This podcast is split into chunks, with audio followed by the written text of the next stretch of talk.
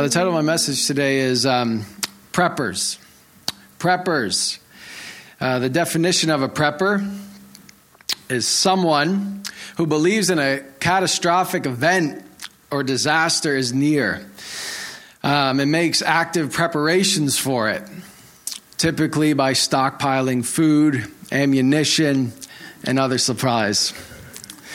Um, this really became a household name in 2001. People have been prepping for years, but this became a household name in 2001 after, does anybody remember the event? 9 11 is a good one. Uh, it was actually y, uh, Y2K. Y2K, yep.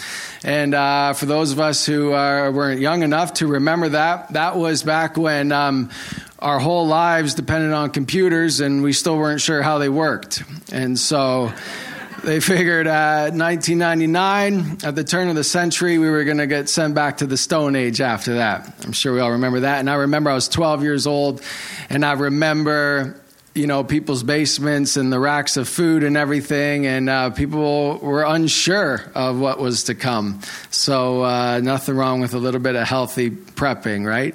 And uh, I remember being 12. I uh, was pretty ready. I had a bag of Doritos and uh, Powerade and and my airsoft gun, and I was I was pretty confident in uh, my chances after that. And uh, that hasn't been the only event that sparked that kind of mentality uh, anymore. And one of the things uh, is just recently in 2020 once the pandemic uh, grew speed, um, we found ourselves in grocery stores and lines at grocery stores and people fighting for the last can of tomato soup as well as uh, toilet paper. And I'm not really sure that one. I guess that's just how afraid everybody was. But um, now, prepping is a billion dollar industry. And we see billionaires all over the world buying old missile, missile silos and, and having these big yachts out in the water. And right down to your average Joe, you know, we're, we're kind of living now with, with something in mind that's, that's to come. Uh, as, as the world's showing signs of, of uh, a looming Armageddon at some point, possibly in our lifetime. I'm here to tell you today that we need to be preppers, but that from then until now, most of us have got it all wrong. And um, we're going to look at this tonight. Um, we're going to look at perfecting prepping. Perfecting prepping. And uh, if you have your Bibles, please turn with me to Matthew chapter 25. Matthew chapter 25, we're going to start at verse 1 there. And as you turn there, I just want to let you know that our, our scripture um, today comes from our Lord Jesus. And um, these few chapters at the end of Matthew are called the Olivet Discourse. And um, he's sitting with his disciples. And um, one thing led to another in conversation. And they said, Lord, you know, you've been saying a lot of things that are haven't happened yet and about you coming back after you after you die. And Lord, what's going to take place? What are some signs? What are some things that are going to happen that you can tell us that we can be prepared, that we can we can know the time is is soon? And in these chapters, Jesus went through some incredible things in, in amazing details. And um, in this particular scripture, he, he's given us a parable. And let's read it through together here. Starting in verse 1, it says, Then the kingdom of heaven will be like ten bridesmaids who took their lamps and went to meet the bridegroom. Five of them were foolish, and five were wise. The five who were foolish didn't take enough olive oil for their lamps, but the other five were wise enough to take along extra oil. When the bridegroom was delayed, they all became drowsy and fell asleep. At midnight, they were roused by the shout Look, the bridegroom is coming. Come out and meet him. All the bridesmaids got up and prepared their lamps. Then the five foolish ones asked the others, Please give us some of your oil because our lamps are going out. But the others replied, We don't have enough for all of us. Go to a shop and buy some for yourself. But while they were gone to buy oil, the bridegroom came. Then those who were ready went in with him to the marriage feast, and the door was locked. Later, when the other five bridesmaids returned, they stood outside, calling, Lord, Lord, open the door for us. But he called back, Believe me, I don't know you. So you too must keep watch, for you do not know the day or the hour of my return. I love these kind of passages. I think um, it's so important to remember where we've been in our life, and it's important to remember where we're at in our life, but it's especially important to know where we're going, where we're heading.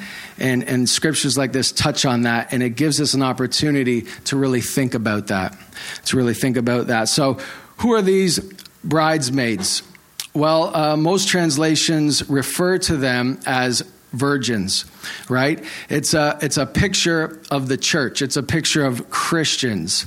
And um, one interesting thing, the, the, fact that there's 10 of them, is that in ancient Jewish times, you would need a group of 10 people to make a congregation.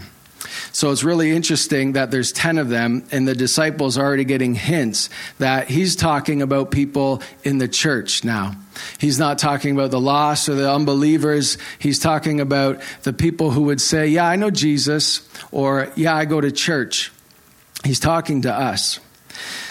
Um, so the virgins, how do we know that he's referring to us? Well, we see in Second Corinthians uh, chapter 11, verse 2. We'll have it up on the board. You don't need to turn there. Um, Paul, writing to the church in Corinthians, he says this. He says, For I am jealous for you with the jealousy of God Himself. I promised you as a pure bride to one husband, Christ. Another translation says, as a pure virgin um, to, to Christ, right? And that is his heart for the church. That is God's heart for the church, that we would be a people who have kept themselves apart from all the filth in the world and all the corruption, that we would be a people willfully set apart um, to God, that we would be like a, a, a, a pure virgin in God's sight, okay, a holy people. And so that's an image of us, these virgins, is, is us in the church here. And um, we learn also through Scripture that, in fact, Christ is the bridegroom. Christ is the bridegroom. And we see in John chapter 3, verse 29, um, John speaking of, you know, when John was baptizing people, everybody said, Are you the Messiah? Are you the Christ? Are you the Messiah? And he said this incredible thing. He said, It is the bridegroom who marries the bride. And the best man is simply glad to stand with him and hear his vows. Therefore, I'm filled with joy at his success. John, an incredible um, human being, full of of the word of God, you know, he, he said, Christ is the bridegroom. Christ is the bridegroom, and we are the, are the bride. And, you know, um, this is a, a beautiful image of what's to take place okay what's to take place in the future and the, what, what's happening is that we will unite with christ we are going to unite with Christ. It's not a romantic marriage or anything like that. It's a picture that two homes will become one and we will be together forever. The end of Revelation, it talks about um, God will come down and he will live with his people, and they will be together always. It even says that there won't be a sun because the light from God will be their light. It's a beautiful picture of what's to come two homes becoming one. You know, in ancient Jewish tradition, the bridegroom would leave his house to claim his bride. And again, it's a beautiful picture of us here on this earth waiting, waiting. When is Christ going to come? When's he going to come? And in ancient Jewish times, um, the brides would in fact wait for the bridegrooms. You know, it was kind of switched. You know, the ladies were waiting for the men in those days. You know, what a time to be alive. And they had time to to wait. And so we look at what some of these brides did while they were waiting. And um, what they would do in the meantime is that they would they would sew they would sew various garments they would um, go through these purifying rituals and they would be learning things they would be learning things all in anticipation for the big day and all those things that they did um, back in those days, it signifies beautiful things in the Bible for us, pictures of righteous and holy living. So while those brides were waiting on an unexpected time that the bridegroom was coming, they would be preparing themselves. They would be living righteously and holy, waiting to be reunited with the bridegroom. So, what were these virgins like? So, we have five and five. And if you um, were able to see the picture that uh, our friend Melissa did a beautiful job on our, on our visuals tonight, there's actually five lamps with oil and five lamps without. And so, we have, we have a contrast here between these two, these two, these groups here. And so, um, what, what were they like? So, we had five wise and we had five foolish. In the Amplified, it says that the wise, they were far-sighted, they were practical, and they were sensible. They knew God's word, they took it to heart, and they acted on it. And they acted on it. They were wise with their time, they were wise with their actions, and they were sensible. And in contrast, we have uh, the five foolish virgins. And in the Amplified, it said that they were thoughtless, that they were careless, they were silly. They didn't take God's word to heart. They said, ah, oh, yeah, that sounds good. I like going to church, but they didn't act on the words. They weren't living a, a lifestyle where their heart was in it. They didn't act on their, their faith that they had heard. One writer questioned if there was any significance with the five wise and the five foolish, you know, there's half, you know, and he said, I wonder if that's a picture of our church today. If only five, 50% of the church is wise and 50% of the church is foolish. And what a sobering thought that would be that if Christ came back tonight, that only half of us would be wise and the other half would be foolish. Something to consider tonight. It was unknown um, when the bridegroom uh, would come. And so he could, have, he could come in the middle of the night. He could come at any time. And so these brides who were waiting for the bridegroom, they were instructed to put a lamp lit in their window at night. It was to show that they were ready. It's to show that they've been, they've been preparing themselves. It's to show that they've been expecting him to come. And to me, that was such a beautiful picture. You know, I wonder if Christ walked by our homes tonight, if he would see our lamp burning in the window. The lamp of our heart burning in the window, saying, I'm ready, Lord. I've been preparing my heart. I've been walking in your ways. I'm ready to see you face to face any day. I'm ready, Lord. The bride, the brides, the virgins, they would be, they would uh, ensure that they had enough oil to make the journey. They would always ensure they had enough oil. And though all 10 of them, it says in, in verse 5 that they, they grew drowsy and slept, five had their hearts in this. Even though they all fell asleep and they all slept, they, they still were prepared. They still had their hearts. They kept the course. And no matter how dark the night got, they were ready. They were ready to see their Lord face to face. We see in verse 7 about the oil. About the oil. The oil seems to be really one of the main things in this parable. And, and what's the significance of, of that oil? Well, oil is, is, is God in your life. It's, it's, it's, it's a beautiful symbol of the Holy Spirit we see in scriptures so many times. It's, it's not only that, it's righteous living, it's obedience to God's word. And oil is a picture of anointing in the Bible. It's, it's a picture of, of being sanctified in Christ, of, of filling of Christ. It's making us more like Christ and it readies us to see him. It gives us the spirit of life, gives us true joy and spiritual health gives us spiritual health.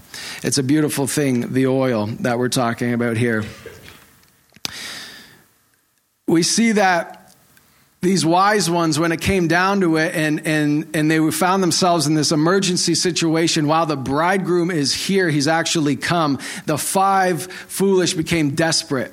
They said, Hey, give us some of your oil, give us some of your oil. We need it. He's here.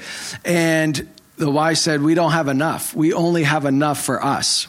We only have enough for us. And, and they recognized that, A, that they weren't the source. They weren't the source. They, they, they only had enough for themselves. It was a very personal thing. You know, besides, how could you, how could you share and lend something like your testimony?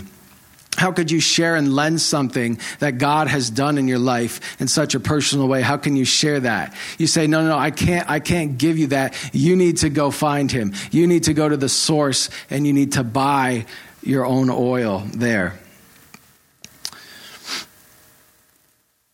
And we see finally that when they get there, after the, the wise virgins have been brought in and the, the foolish ones there and the door was locked, it said.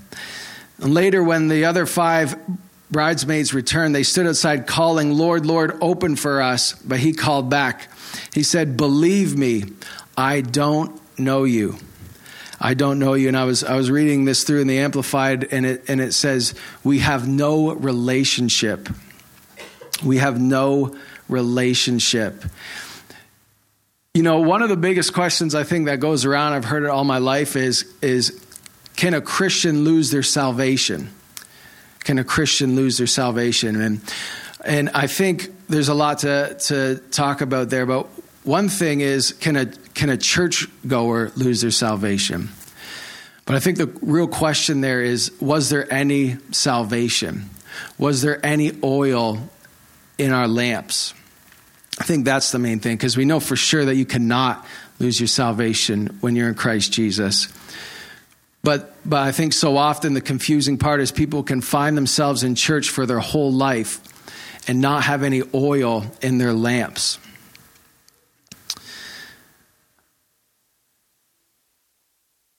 Having a relationship with Jesus Christ is what makes you a Christian. Not, hey, how you doing once a week? Good to see you. I'm out. Till next time. It's, uh, oh, my Lord and my God, I'm down on my knees. Have your way on my life, have your way in my life type thing. That's where it begins, right? In verse 13, it says, So you too must keep watch, for you do not know the day or hour of my return. Since no one can know the day or the hour the Lord must come. We must constantly be in a state of alertness. Of alertness. You know, when I was a kid, and who can account here when your parents would go away for a day or for the weekend or for a week? You know, if you knew exactly when they were going to be home, you would have that place spick and span right down to the minute. You would clean the floors, you would get all the cream soda off the pool table. Sorry, mom. And you would have that place looking amazing, right? But if your parents said, Hey, I'm going away and I don't know when I'm going to be back, man, that place would be clean constantly, right? There'd be no funny business because you wouldn't know when your parents are coming back. I'm going to do that with my kids. If my wife and I go, I'm going to say, hey, we're going to go. Don't know when I'll be back. Could be tomorrow, could be in a week. And we'll see how they manage there, right? But it's, it's, it's that state of, you know, even all those virgins, they slept. They all fell, fell asleep, but at least half of them were wise enough to, to stay the course, to fervently wait for him, to live the life, to say, God, no, you are valuable to me. You are worthy to me, God, and, and I'm ready for you at any time. In the, in the days we're living, it's so key to be ready for him anytime, anytime. And you know, of course, we know in the Bible that we, we don't know the exact time and date or hour that the Lord will come back. But I believe it, it does teach in Scripture that we can know the season, that we can know the season. And, and if we're not in the season now, then man, we must be getting close. We must be getting close. It's the moral decay for me, and just the wickedness, the increase, and, and, and many other things. It's like, man, we, we must be getting close. We must be getting close. So keep watch, be on your guard, keep the torch lit. So that just inevitably brings us to stocking shelves. How do we buy oil? How do we buy it? Say we're foolish right now. Say we don't have any oil in our lamps. What can we do about that? How do we buy oil? How do we keep our lamps trimmed, burning bright until the end of the age? So, um, you know, undoubtedly the symbol of oil is the Holy Spirit and the presence of Jesus Himself in our life right? Um, while there's much to say and, and, learn in that regard, I believe the process is, is quite simple to this. So, uh, how do you buy anything? How do you buy anything? Well, you, you go to the store and you give your money for something, right? The little bit you have, you give it and you get it back, okay? How do we get money? By giving our time. When I work, when I go to work, they're paying me for my time, right? So, how we buy oil is with our time. It's with our time. We spend our time at the Lord's feet. We spend our time in His Word.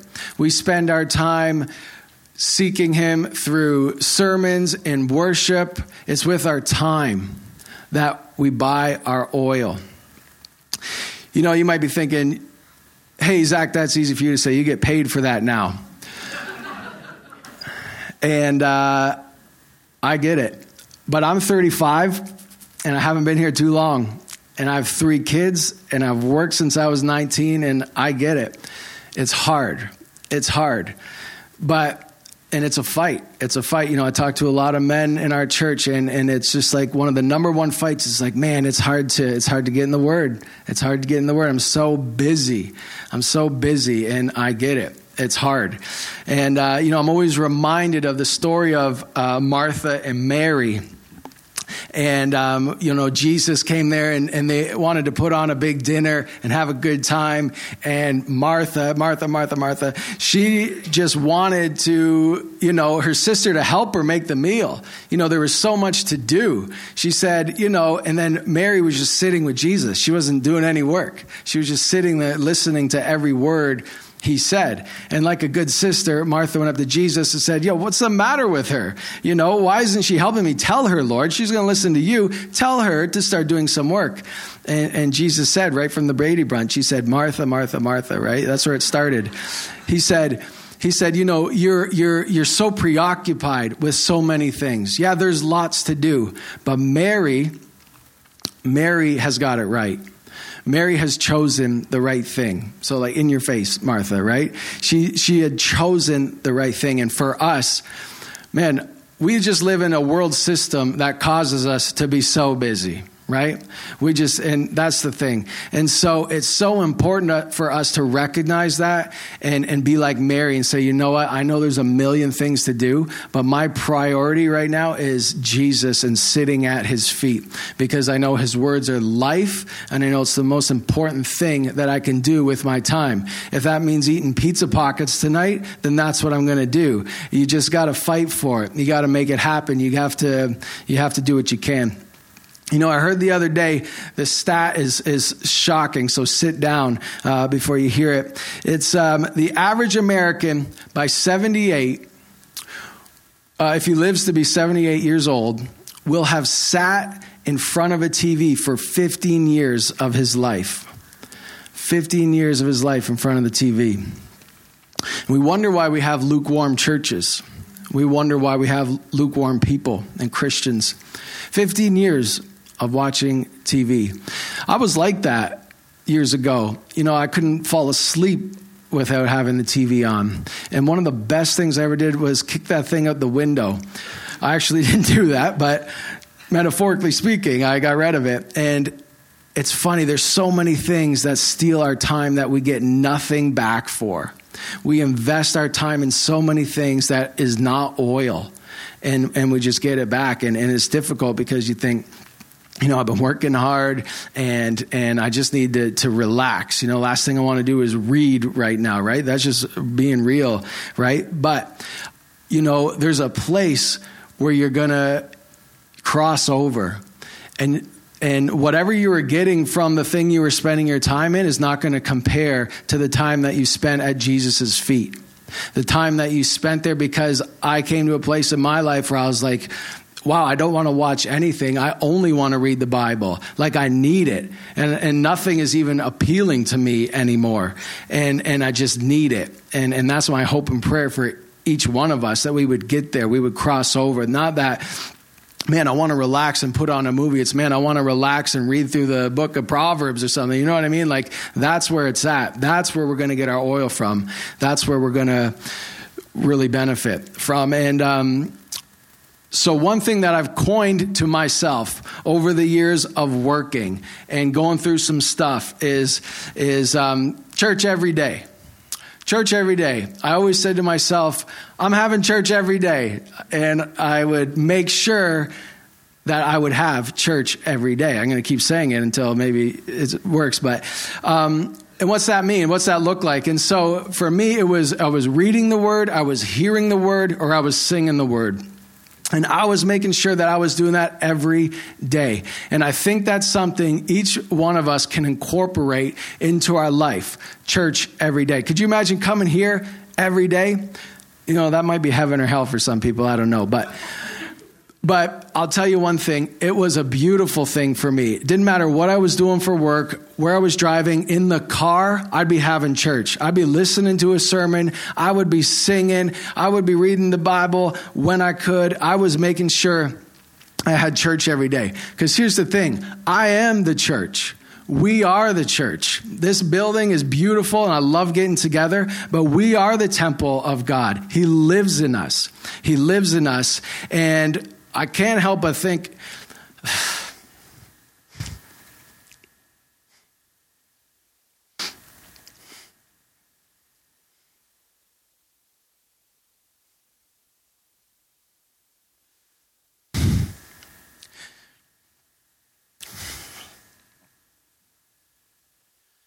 There's this uh, cool story in the Old Testament. And uh, when those guys built the tabernacle out in the wilderness, one of the parts of the tabernacle was this uh, lamp. Um, and uh, it, was, it was people's responsibility to make sure that lamp was always lit day and night. They would make sure it had enough oil to be lit. And um, by doing this, for me, it kept this lamp burning in my life. And there were some hard days. I'm pulling a mark up here hard right now. There were some hard days. There were some hard days. And I would wake up and those words of the songs and the things I had listened to were right away the first thing in my head, the first thing in my heart. And it was like that, that lamp kept burning all night. Even when I was sleeping, it was burning. And, and I really feel like that's a special place that God wants us to be, to keep these lamps burning, to, to to be just feeding on him so much and being so full of oil that that lamp that is lit in our hearts is going to be burning day and night day and night. So anyways i'm going to finish here with three reasons to keep your lamp trimmed okay? We'll finish up. Three reasons to keep your lamp trimmed. So first and foremost to be ready to be ready to stand in front of the king. Whether we get raptured on the way home tonight or we don't make it home tonight, we are all going to stand before the creator of heaven and earth and give an account for the deeds done in the flesh, to give an account for what we've done with our lives, to give an account for what we've done with his word, right? It is are we ready? Are we ready? Do you know him? Do you know him? Not, man, I've been going to church my whole life. My parents went to church. My grandparents went to church. I'm this, I'm that. He says, I assuredly say to you, I don't know you. So, do we know him? Do we know him first and foremost? Number, t- number two is life. Keep your lamps trimmed for life because life happens. Life happens. In Matthew 7 24, to 27, it says, Anyone who listens to my teachings and follows it is wise, like a person who builds a house on solid rock.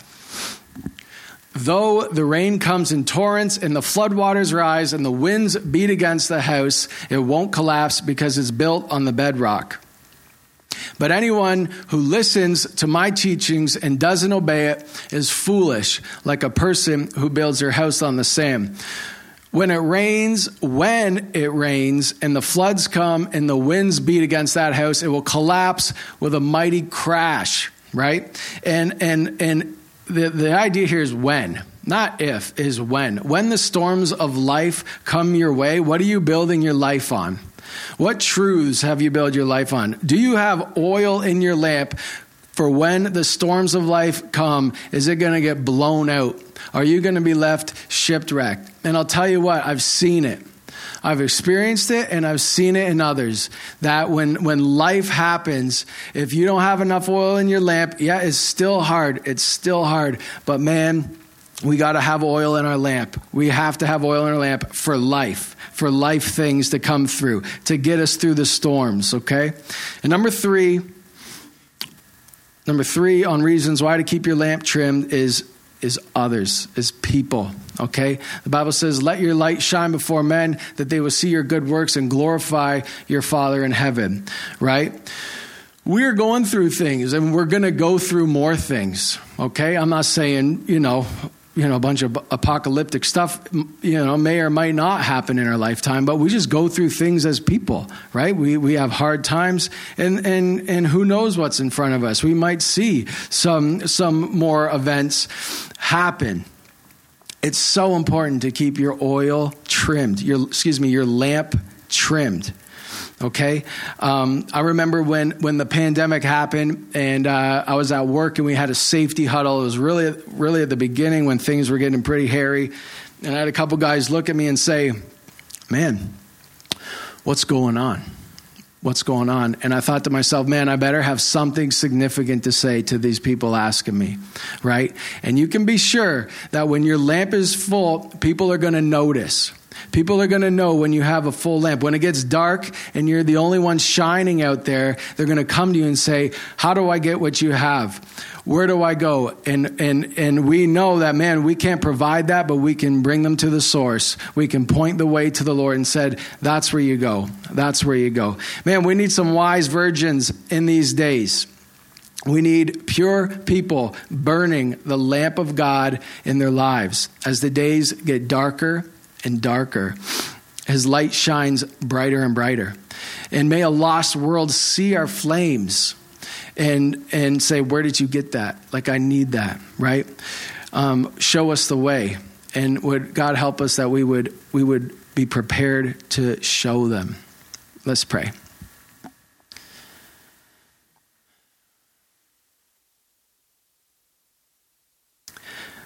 Lord God, I just thank you for your goodness, God. Mm-hmm. You're so good and you're so faithful, Lord. You loved us, God, while we were yet your enemies, the Bible said, God.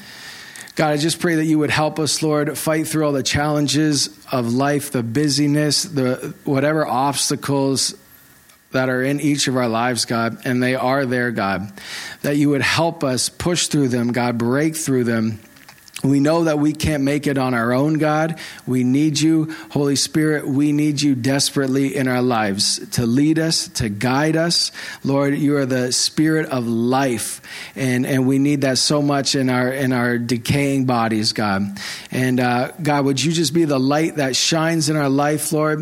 And God, I just pray, God, that, that we would be a church that values being ready, God, that values knowing that you're going to come back at any time, That we would be ready, Lord. And not only that, God, if you don't come in our lifetime, we're ready to pass the torch on to the next generation to keep it strong until you do come, Lord. God, thank you for just a worship today, God. We thank you that you are coming and that we will be reunited with you and that our two homes will become one, God. We thank you for your great love for people, where they're at, God, in their life. No matter what's gone on or where they're at right now, you know, God, and you love them so deeply. And I just pray for every heart that would be turned to you, Jesus, and that would know you in a personal way. And so that when we do see you, God, it will not be, I never knew you. It will be, enter in to the joy of your Lord. Thank you, Jesus. Amen.